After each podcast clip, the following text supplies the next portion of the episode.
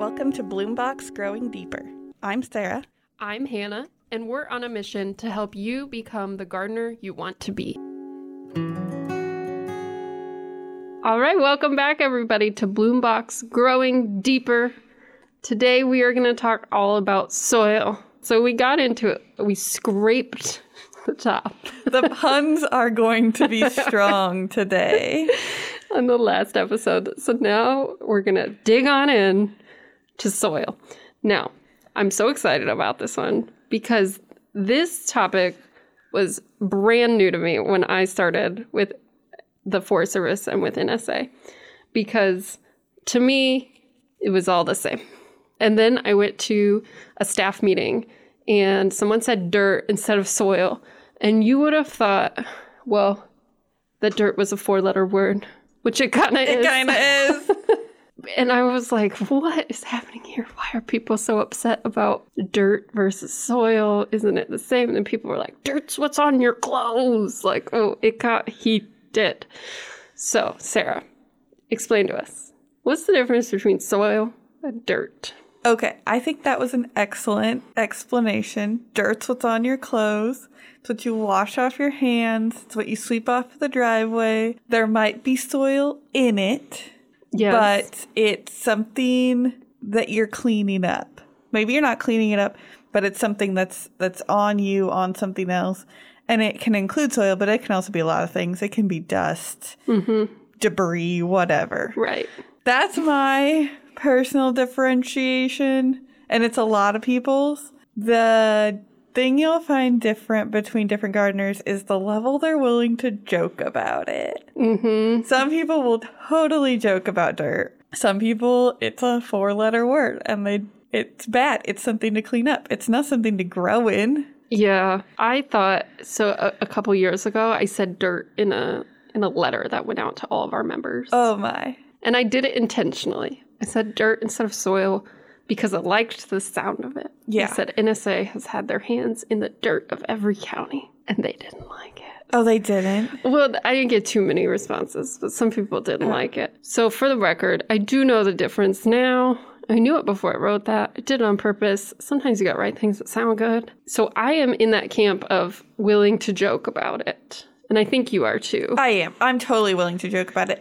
But uh, before I joke about it, I want to make sure we're on the same page and we're Yes. joking. yes. Because if you're joking, it's funny. Haha, everybody knows what's going on. But if you joke with the wrong people, you may miseducate on Right. accident. It is also important to us that you do know the difference. Yes. So we went over the difference a little bit, but let's go into more what is soil. Okay. So we know the difference between dirt and soil. What's Wait, soil? First, let's Oh, start yeah. with I'm going to switch this up. It's not how the outline went.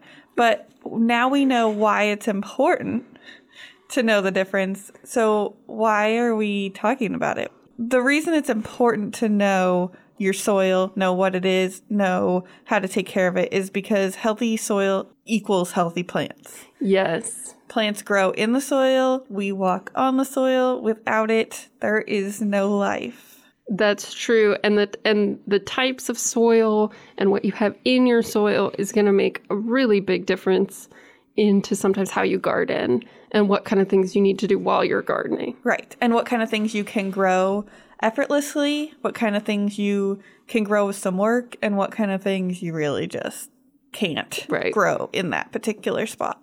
So, what is soil? Oh, okay. So here's what I know about soil. Like I said, I'm new to this. Sarah has all the info on it.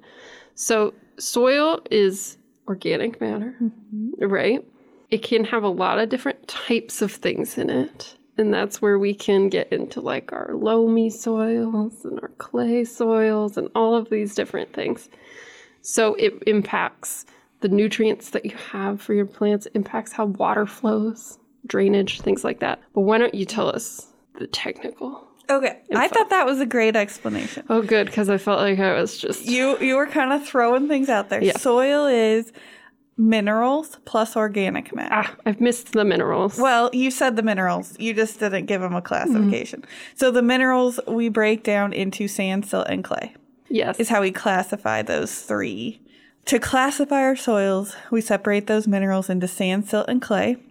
Um, there's actually a fun triangle. I'll put a picture in the show notes. Yay. And depending where you are on those three sides, how much sand versus how much silt versus how much clay, it defines your soil classification, um, which tells you how dense your soil is, how much water it can hold. And then that organic matter is, you know, anything composting. So it could be dead plant material, it, it could be dead animal material, it is dead bug material, mm-hmm. things like that that are decomposing and providing really rich nutrients to the plants. So that's the basis of what makes up what we call soil. There'll be things in the ground that are not soil, rocks, not soil, bugs, not soil. Yes. But the soil is an ecosystem for a lot of living things. Mm-hmm. So we want our soil to be alive. Oh, I Minerals love it. aren't alive. So I'm going to lean more on you, our animal person, to talk about some of the things that bring the soil to life. Right.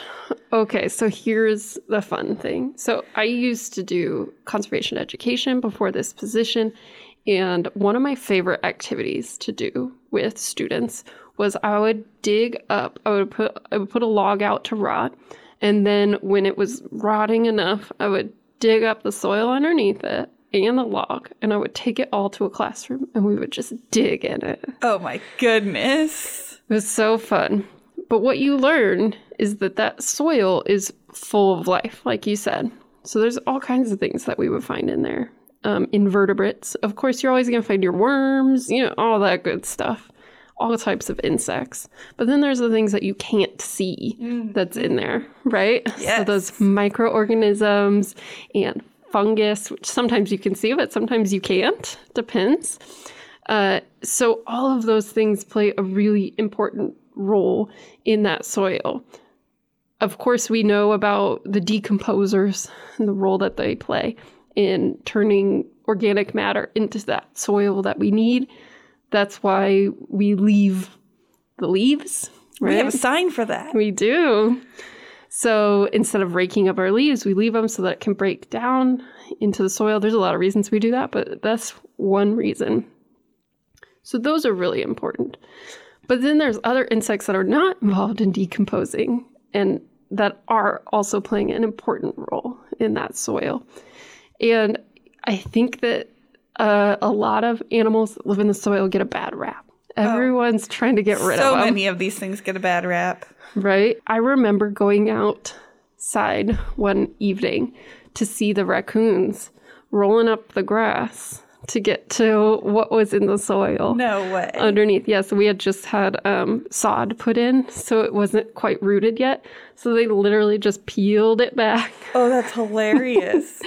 and they were digging in there. It was a mom and all her little babies.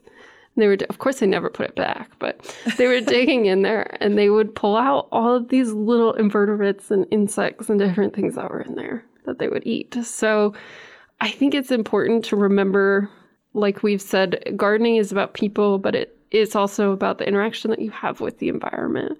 So, just because we might not want it for plants doesn't necessarily make it a terrible thing to have in the garden. Yes, and it's important to think about what makes up a healthy food web. Mm-hmm. Soil is this huge food web under our feet. I mean, we learn so much about the food web that is, you know, a wolf eating a rabbit that ate the grass. But there's a whole nother Yeah. layer before the grass. And when we start to see problems from some of these critters that live in the soil, is when that food web's not balanced out. Right. So when we end up with grub problems in our yard, something's not eating those, or they're a species that didn't belong here as part of the food web in this area in the first place. So we want to have a healthy living soil. We need to have those things. Yes. If one of them gets out of control, we need to look at why that happened and not just like assume that all the life is bad because one time something nibbled a leaf. right. That's going to happen in a healthy garden environment. Something will nibble your leaves. It should not kill all your plants, but it should nibble your leaves. Yes, absolutely. I think if you go out to your garden and you don't see anything living, then you're you have a there's problem. there's a problem. Yeah. there's not something right there. Yeah. So I'm specifically thinking, you know, when you said bacteria and fungi, we probably had some people getting really itchy. yeah, Bacteria is not just what Clorox tries to sell you something to kill. There's bacteria that can make us sick. There's also an incredible amount of bacteria that keeps us alive, yes, and we need it. And same with fungi. It's not just fungus growing on something that needed cleaned and wasn't stored properly. Fungi is a huge part of the decomposition process. and sometimes wonderful mushroom food. Yes. So now that we kind of understand soil, how do we? How would I know in my garden that I have good soil? Okay. And spoiler alert: I don't. Some parts are good. Yeah. So, aren't. spoiler alert, most of us don't, especially if we live in town oh, and in developed areas. So, we talked a little bit in the last episode. If you have a house, your soil's been disturbed. You needed it to be disturbed so that you could have a safe house to live in. But now we need to kind of go back and heal that so that we can grow plants on top of it. So when someone signs up for Bloombox, the first thing they do is they fill out their garden profile. And I've tried to make some really leading questions in there that will take you out to your garden and help you learn about the site. And one of those is what kind of soil do you have? For the first thing you're going to have to do is touch it, feel it, observe it. And the way we test soil types is we get it a little bit wet. You get kind of a handful of and you get a little bit wet. And if when it's wet, it just still crumbles apart in your hand, you have a really sandy soil. If you have a soil that sort of sticks together um, and you can mush it out into like a ribbon shape, but it cracks a little bit, like Play Doh that's starting to dry out, you have a loamy soil. And if you have soil that feels like you could make a pot out of it, you have clay soil. It- clay, clay makes a really slippery feeling. Loam helps stuff to stick together, but it's it still has a texture right. where clay kind of makes everything a little slippery. If you have clay, you'll know it. You'll know it, and you, frankly, you probably do. Yeah. So, that information tells us a lot about the amount of organic matter present in your soil and the amount of water that it can hold. Clay soil does not have a ton of organic matter, but it holds a ton of water. Yes. But it doesn't hold a ton of water that's very usable by the plant. I learned this the hard way. Yeah. We call that available water. It can be water present that's not available. I see.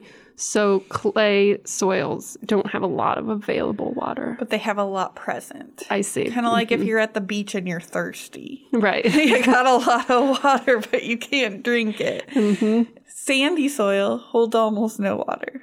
I mean, we know that. right. It's, Um, is drains quickly. It drains very quickly, and we want some drainage, but we also need to keep some available water. Loamy soil usually is very rich in organic matter, and it it sounds like oh, it's the perfect balance between those two things. It's not always. okay. It should hold more water than sand. It doesn't always. So we can we can dive deeper on that subject later. But what we know now is that if we have really clay soil and really sandy soil, we need to do some work. If you've got really loamy soil, that's kind of the spot where you're probably good for now, and the plants will heal it over time. Okay. So I'm going to make the assumption that most of us are working with clay soil. Here in Nebraska, Yes. we do have about half the state that naturally has a very sandy soil, but still around those developments, a lot of clay has often been used because that's how you can build a strong foundation for a house. So you you still may not actually be planting into a super sandy soil. I have a good half of my yard that I think is pretty much clay. Yeah. Mm-hmm. And we hit it putting in that patio. Oh, I bet you did. Half we got started and half of it was like, oh, this is great soil. I'm scooping it out. And then we got halfway through and I was like, oh my gosh, this is never gonna work. Because clay soil is very hard to remove. It is. It's very clay soil is very very heavy. Yeah. So the first question I'm guessing we're gonna get from this episode Yeah. is a bunch of people calling and asking if they need to get their soil tested. Ooh, yes. Should I get my soil tested? I know you can walk into a lot of places and do that. You can buy something on Amazon. you to can buy that. the kits. Yeah. Most likely, the answer is no. The reasons you test your soil, you can test for chemical presence if you suspect pollution. We're going to say that's pretty much out here. We can assume some level of pollution in town, but we're not talking about sites where suspected dumping was happening. Right. That's, I'm just going to put that one out there first because it's the big no. I guess if you were maybe if you were worried in an old house like ours, if the outside was painted with a lead paint. I, I think if that paint chipped mm. to like you could test the soil just around the house. you could if the outside of your house is still painted. Okay. Um, I don't think that's a soil test though. I think you would just go get the lead house paint how the the paint test that you would Yeah. use on your house that your house inspector could use. okay. Um, I don't know. I mean, Can it it- could be a soil test, but Because would you have to worry about it getting into your plants? Not only if the- it was like an edible. yeah, the only time I would worry about is if you're planting an edible plant straight up against the foundation of your house, which isn't super common. I wouldn't. Um, I'm not a house inspector. Don't take my word for that. That's Yeah. my gut feeling on this is unless you're planting edibles straight up against the side of your house, some lead in the soil is not going to stop you from growing the bush you want. Right. So that's kind Okay. of the big Chemicals. I've never run into a situation where I had to test for that. I have on big public projects run into places where there was formerly a parking lot and people had used soil sterilants. What's a soil sterilant? Oh, Is it just what it? It's just what it sounds like. like? It's a chemical people used. They were really popular in the 80s when everything was concreted over and people didn't want anything growing in their parking lots that their mm-hmm. maintenance guy might have to deal with. So if you put down a, a rock parking area, people would spray or or put down. I don't even know how it was put down. I assume a spray to sterilize the soil so nothing could grow there. I see. It was kind of terrible. Lots of terrible things happened in the 80s. Yeah, I wasn't born till the 90s. Neither so was I. It wasn't me. But I have seen acid wash jeans and I don't know if I could get behind it. We just had a whole bunch of listeners that probably hung up on I us know. for saying we weren't born till the 90s. I've primarily experienced that in big public projects, and they knew there was a parking lot there, so we suspected it from the beginning. The second thing you can test for is soil pH. That is one of the few things that it doesn't hurt to do at home, partly because it's so easy and is a fun science experiment. right. You can use stuff you just ha- already probably have. Probably. Or I get pH strips from the fish aisle Yes. at Walmart. I know that you can get really cheap litmus paper in the fish aisle. Even like at your hardware store in a pond Yep. section. Yep. Or mm-hmm. pool, probably the pool section too. So to do that, what you would do is fill like a solo cup, half with soil, half with water, and let it sit for a couple hours and dip that litmus paper in. You want to let it sit so that the sediment comes down to the bottom and you're dipping the paper just in the water. Otherwise, you won't be able to see anything because it'll be covered in soil. Compare it to the color chart on the package, and you know if you've got an acidic or alkaline soil. In the end, you're not going to do a ton about it, and you could probably guess based on where your house is what you have. Right. But it's a fun test. It's a great science experiment to do at home with some kids. Do you have to take into account? I mean, water should be pretty run of the mill, but city water can change alkaline and base. It like can. it can. In the end, though, you can't really do anything about Right. it. And it's not likely to be high enough or low enough to matter. Okay. Um, the only time I've really taken it into account is when I want to plant some species from really specific ecosystems that, you know, can't handle acidity or something like that. Mm-hmm. There are those color changing hydrangeas. Have you seen those? You can get hydrangeas that it, I'm gonna get this backwards, I'm sure, but they turn blue with a neutral soil or a basic soil, and they turn pink with an acidic soil. And so then you get fertilizer to put on them that can turn them one color or the other. That's amazing. Yep. I can not grow hydrangeas in the first place. So That would solve that problem. I'm pretty sure I couldn't accomplish that. But So if you want a long-term soil pH test, you could plant some color-changing hydrangeas. yeah.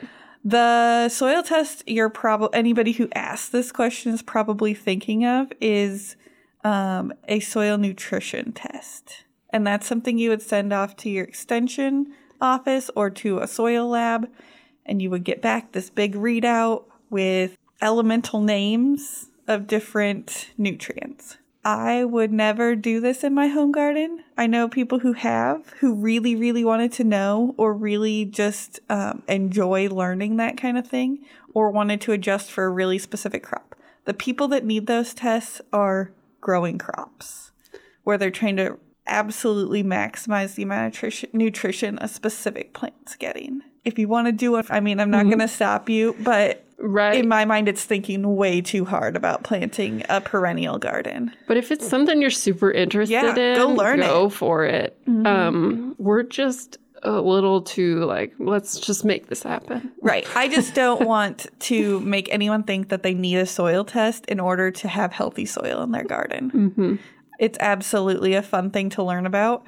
You may need some help to read it, and whoever did the test should provide an interpretive instruction for understanding what the readout from the test is telling you.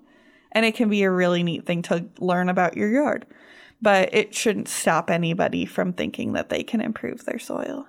Yeah, and it might maybe not one that in depth, but it might be worth it if you really are, you know, a few years in and you just can't get anything to grow. Yeah. To to do a couple of these tests. The the at home ones might be would be the place where I would start. Yeah, I've never and- done one, but you can get like a nitrogen, phosphorus, potassium test on Amazon. I have no idea how accurate they are, but those are your like three macronutrients. That's what all of your fertilizers are based on. Mm-hmm. If you use plant food like a Miracle-Gro or something, it's it's got some micros in it, but it's based on nitrogen, phosphorus, potassium. If you think you're gonna fertilize that, I guess I would not ever put down fertilizer in my garden without knowing what I already had. Mm-hmm. So that may be a time to test. I don't put down fertilizer in my garden. Neither do I. So here's another question I have. Um, because I'm on a mission for us to uh, fact check social media things. Ooh. So this is about the time of the year, and maybe actually more into the summer, when I start to see the, oh, if your plants are declining, throw some Epsom salt on them. Is that a thing? Like people are always telling me to put I Epsom mean- salt in the soil. Epsom salt's just sodium, isn't it? Right. So I, is that like do we need that? I, mean, people do, plants I'm sure do, but like does it actually do anything? have no idea. Okay. I actually, because I like to dive deep on really random things, which is why we're here, went on a mission to find out if Epsom salt in my bath water was actually doing anything for my sore muscles. And the answer is probably not. It's a placebo. It, yes, it still smells good because I get the eucalyptus mint scented. Yeah. Um, I'm making an, a guess Okay. that it no, it's not what your plants need Okay. because I'm I'm drawing this conclusion from the fact that if your house plants have brown tips on the leaves, Mm-hmm. a lot of times that's a sign of having too much salt in your water, Oh, which is a really big thing if you've got a water softener. And so if that's what salt causes to plants in too high of a dose, why would we put Epsom salt on them? Like directly, into directly the on soil. them. I Um, think I could. I hope somebody checks me if I'm wrong, but I think this idea could come from the fact that fertilizers are salts. They're minerals, um, but they're not Epsom salt. Okay, so how about we do this? We'll check back in. Yeah, or we'll put it in the show notes. Mm-hmm. We'll find a reliable source that can explain where this came from, if it works, or if it doesn't. Yeah. I think it comes from people. You know, I I'm definitely a big vinegar and baking soda user. That's what I clean almost my whole house with. I think people really like those one thing that does everything. Yeah. I can see that. Yeah. So I, I think that's kind of where it's coming from. On a side note, baking soda will absolutely kill your grass very quickly. I put baking soda in our shoes at the end of the summer when they're all Uh-huh. smelly from working outside, and it got knocked over on the porch and swept off into the grass. And then my husband was like, Why is there this big dead spot in the grass right where you swept off the porch? Uh oh. So, yeah, I guess there's a fast way to kill some grass. I, I don't know if it's advised, but I don't know fast. if it's advised, but it's sure fast. So, uh, now what do we do about our soils if we're not happy with how they are? Yeah, like my clay. Your clay, It's man, that's the worst one. it's the worst. I've been trying to establish a garden. It's it's a tough spot because it's full shade, and it's clay, and it's clay. and so it's just. I'm gonna be really excited to see if any. I put I put some columbine there. Mm. I'm really hoping it comes back Yeah. because I love columbine. But I'm also experimenting with some sedges. Oh, sedges. Sedges Yes. are miracle workers. So Bob convinced me to to try out some sedges there. So I'm gonna, I'll let y'all know Okay. maybe midsummer. It would that's when you'll know. That's when you'll know. Yeah. Okay. Well, we'll tackle Hannah's problem first. Right. So Clay. soil or clay soil. clay specifically i mean the answer to any soil problem is to get the plants going and even if it you have to be the one that keeps them alive roots in the ground growing are the things that fix a lot of problems They'll So find it. they'll find it so to break up that clay you're looking for some plants with big root systems anything that makes kind of a bulb under the ground or just has a really extensive fibrous root system Okay. which is why bob pointed you to the sedges oh, because good. they cre- they're one they're tough plants and then they just create these really extensive tough root systems that push through that clay and sedges are a classification sedges are kind of like grasses i'm just going to go back to what sedges oh, are Oh, yeah. quick they look like grasses um, but a grass blade is flat and sedges have edges so Mm-hmm. the bottom of each sedge blade is uh, triangular and sedges all fall in the genus Carex. So a scientific name is two words, a genus and a species. So all sedges have the genus Carex, and then they have a species name. Like Pennsylvania sedges, Carex pennsylvanica Which is what I planted. which is yeah, I was that's why I guessed that one. So and grasses, there's many genus of grasses, but we're here talking about sedges specifically for busting up that clay with their tough fibrous root systems. The shade limits you a little more. yes, it does. Uh, but if you had more sun, you could do some things like a liatris that grows a, a corm, a big bulbous root Ugh, I love underneath. liatris I too. do too. Um, and things with deep, tough tap roots like a baptisia. So what we're looking for is we're looking for roots that will penetrate down into that clay, and then plants have some roots that they grow and they keep forever, and they have some roots that they grow just for one season, and then they let them die and decay. And so as those roots grow and die and decay, they They'll- leave pockets of organic matter. They'll add organic matter for They you. They will. Yay. And then the next thing you've got to do is make sure you've got the living critters in there. So you want to make sure you're not using a ton of chemicals or anything that might limit earthworm or Right. beetle activity. This is where a few grubs might not hurt Mm-hmm. because they tunnel into the soil and die. Right, build it and Build they it. will come. Yes. and leave your leaves. Leave the leaves. Yes, when we leave leaves on top of the soil surface, they decay. The earthworms come and push them down into the soil, and all of that is countering the clay Yes. and exchanging it for organic matter. And we will talk more about leaving the leaves in the fall. Yes. Because I people ask me so many questions about leave the leaves. So we'll get into that. You'll hear us say point. it over and over, and we'll we'll we'll offer tidbits on it. Probably Mm-hmm. every episode, I would guess. Probably. It's it's if I could offer perhaps the one biggest soil fixing well two the two biggest ways to fix your soil plants and leave the leaves and trust that let the basically you're allowing the process that wants to occur to happen Right. so that's probably the fastest way to fix clay Okay. um, if you don't have leaves to leave right away or you just want to get things boosted a little compost over the top of the soil never hurts I did I did that last fall when I planted the sedges. I did a little bit of stirring with some Yeah, some with some compost. compost. Great. Mm-hmm. Yeah. So I have almost the opposite situation. I have under a big old maple tree some really dry, crumbly soil. Oh yeah. So this is an interesting soil type. You know, we talked about how sand has its problems, clay has its problems, and it can be tempting to think of loam as that perfect in between. hmm But I have loamy soil that's really depleted of any organic matter under this tree. And I suspect it's because grass didn't want to grow in the shade, and the prior owners of the house never left any leaves. so, this big old maple tree, maples have really shallow root systems. So, they use a lot of that surface water. Right. They're sucking a lot of They're stuff sucking out. a lot of water. And I'm not saying anything bad about my maple tree. It's No. great, but it makes it hard to establish plants underneath. So the thing I need to do is get more organic matter in there quickly.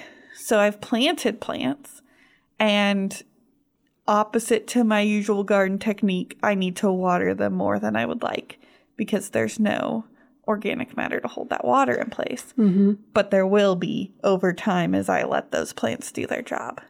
And then we've started mulch. Well, we composted when we first planted. We mulch that area and leave it to decompose.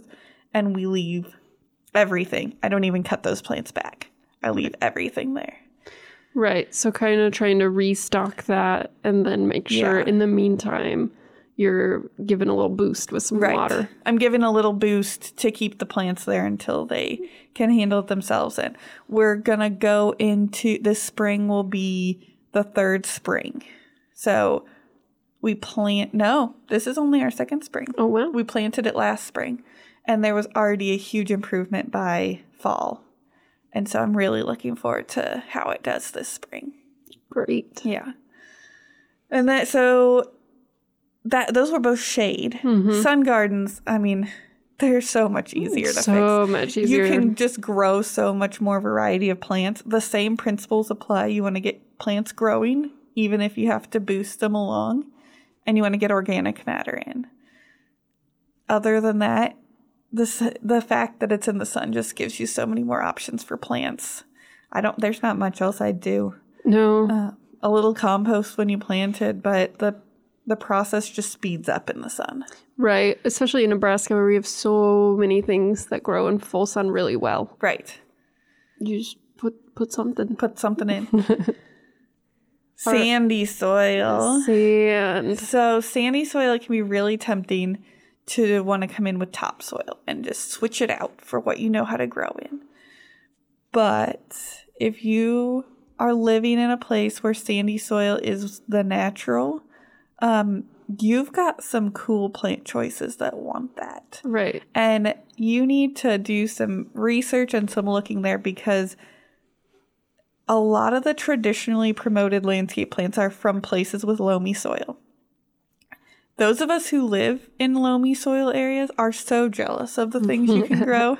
Let's normalize them. Let's promote them a little Right. bit more and put the plant in the right place. Because this would be a good chunk of like northwest Nebraska. It would a huge chunk, and they've got some awesome penstemons Ugh. and uh, scutellaria, which I'm totally losing the common name for. It- that's not um one of the warts, is it? No, I don't think No. so. Mhm. Well, Scutellaria is the scientific name. Sure. Um, but you've got some plants in those areas that we'd love to grow here, Mm-hmm. but they need the drainage that that clay provides. Yes. So start with the right plant in the right place. But chances are you do need to get a little organic matter back in, but a little bit of compost and keeping leaves and mulch on top of that soil surface is really all you need to do. You don't have a bad soil. And this is something that NSA can help you with It is. because we have experience trying to figure out what plants that are available can grow well in that sandy soil out in northwest Nebraska, central. Sometimes it's it's it's a fluctuating area. Um, so go to our website. I'm sure we'll post a link in the show notes. Yes, I'll put a link in the show notes. We've made lists of plants specifically for these areas. Mm-hmm. Yeah. And we the the other hard part that can be about putting the right plant in the right place is that sometimes they're just not available. So we've worked to figure out what's available and what will do well. Right. We could, I mean, you can do some research and find a long list of plants native to those sandy regions, but um, since they're not the highest priority to a lot of garden centers, that doesn't mean you'll find that plant available. So we have tried to do that work for you ahead of time Yes. and find out not only what will grow there, but what you can get. exactly. The last thing I want to touch on is that if you're working on improving your soil or you have improved your soil, now we need to protect it. And uh, the main thing that we're trying to protect it from is things we dump on our roads. Yes. this can be a problem. Um, it can be a problem. We will probably cover this in a whole episode of its own plants that can grow next to the roadways. Um, you know, I just realized this may seem like a really funny topic to anybody south of us. right.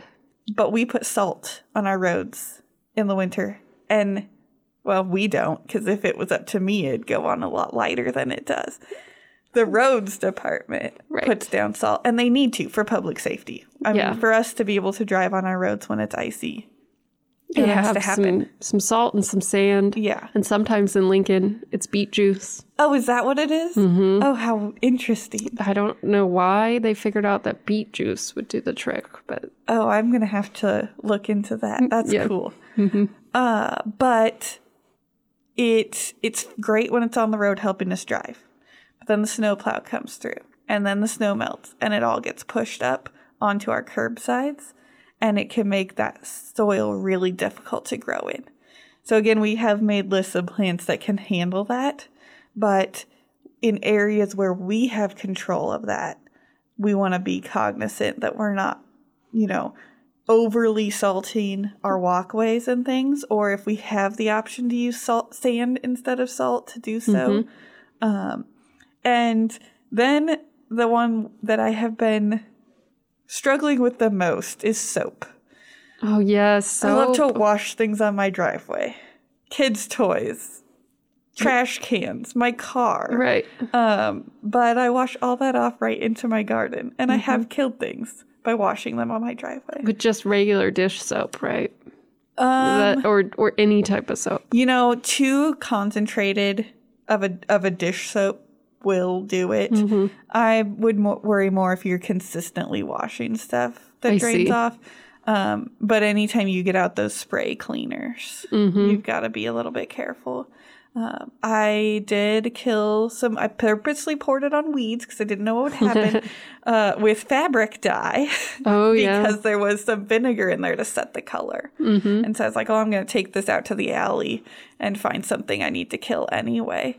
Uh, so, any of those activities you took out of your house so that you wouldn't make a mess in the house, just make sure you're not doing it next to your favorite garden plot. Right. You may be disappointed with the results. Or if it is something like I give my dog a bath outside in the summer. And you probably do that frequently.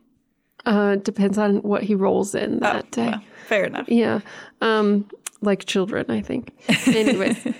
And so I just I move us around. Yes. So we're not Yeah. in one spot all the time doing Right. our bath. Because you probably don't use any kind of soap on your dog that would kill a plant in one go. No. But if you were repeatedly doing that bath time in the same place and it built up in that spot. Right. Yeah. Okay. Well, this was this was a good deep topic. all about soil. All about soil.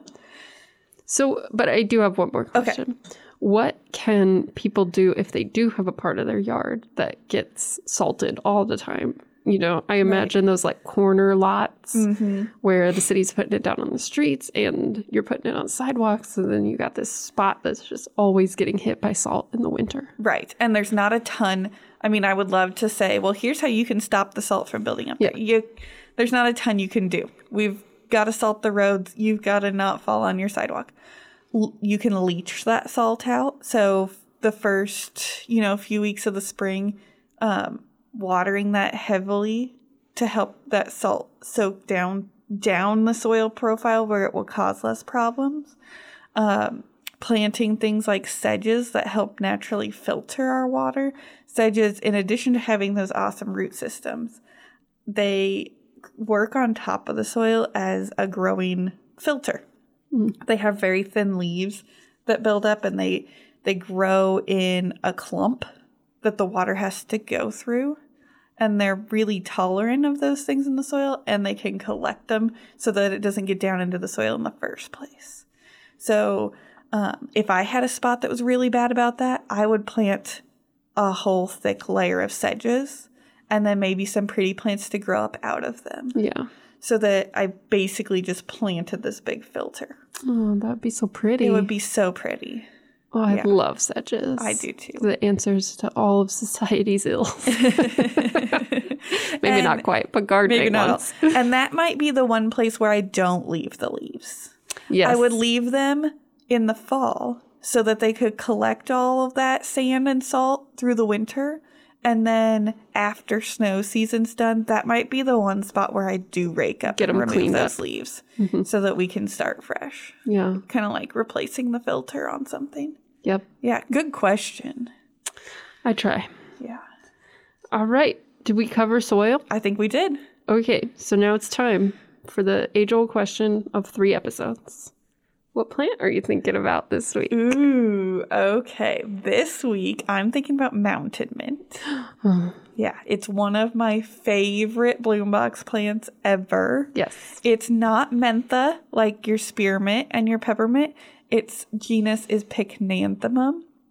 And there's one native to pretty much every, at least eastern region of the US. So, like the Northeast, the Southeast, um, through the Midwest and Great Plains.